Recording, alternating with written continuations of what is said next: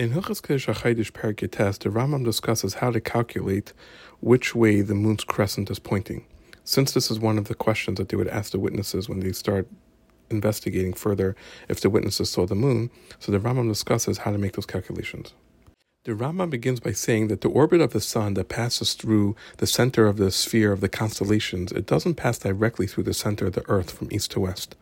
Instead, similar to the moon's orbit, it's inclined above the equator, which passes through the center of the earth, and it's slightly to the north and to the south. Half of it is north, and half of it's leaning towards the south, similar to like what we spoke about with the moon.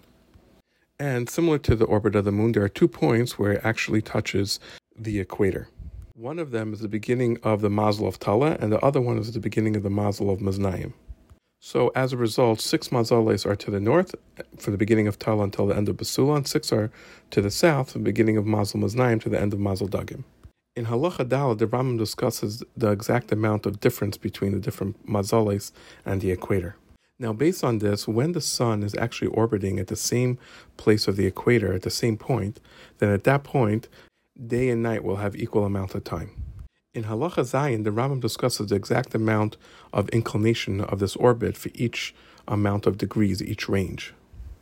Now, if we want to go ahead and determine how much of a difference the moon is from the equator, in order to do that, we have to do a number of steps. The first step is we have to get the numbers of the Yareach Hamiti, the true position of the moon, and we also have to know if it's going to Tzafin or Darim. And then we also have to get the HaYareach, and we want to know if it's going to Tzafin or Darim, if it's going north or south. Once we have those numbers, we go to the second step. And the second step determines if both the Yareach Hamiti, if both the Yareach is going to Tzafain or Darim, and the Reichav Yareach is going to the same direction of either Tzafin or Darim, if they're both Tzafin or both Darim, then you just add those numbers together. And from that, you get something called a Merchak HaYareach. If it's different, then you, sus- you subtract the smaller one from the larger one, and that same remainder is called a Merchak HaYareach. Now, once we know this, we could determine which way the crescent of the moon is pointing. And it depends. If the distance of the moon from the equator is within two or three degrees north or south, then the moon will appear west and the crescent will point towards east. If, however, the moon is much more north than three degrees north, it's more northerly, then the moon will appear in the northwest and the crescents will be pointing southeast. If the moon is much southerly than 3 degrees, it's more than 3 degrees south, then it'll appear in the southwest and the crescents will point towards the northeast.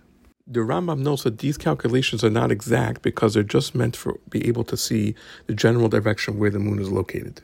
The Rambam continues and says that among the other things that they would ask the Adam is how high in the sky did the moon appear?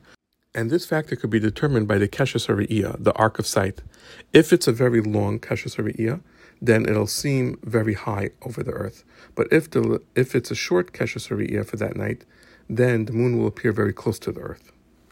The Rambam concludes by saying that we have now explained all the calculations and all the things that we need to know in order to know when we see the moon and in asking the Adam the questions, in order that everyone should be able to understand and nothing will be missing from the ways of the Torah, and, we sh- and we shouldn't have to look into other Sfarim or other books that are secular books in order to get this information. This is the end of Kiddush HaChodesh.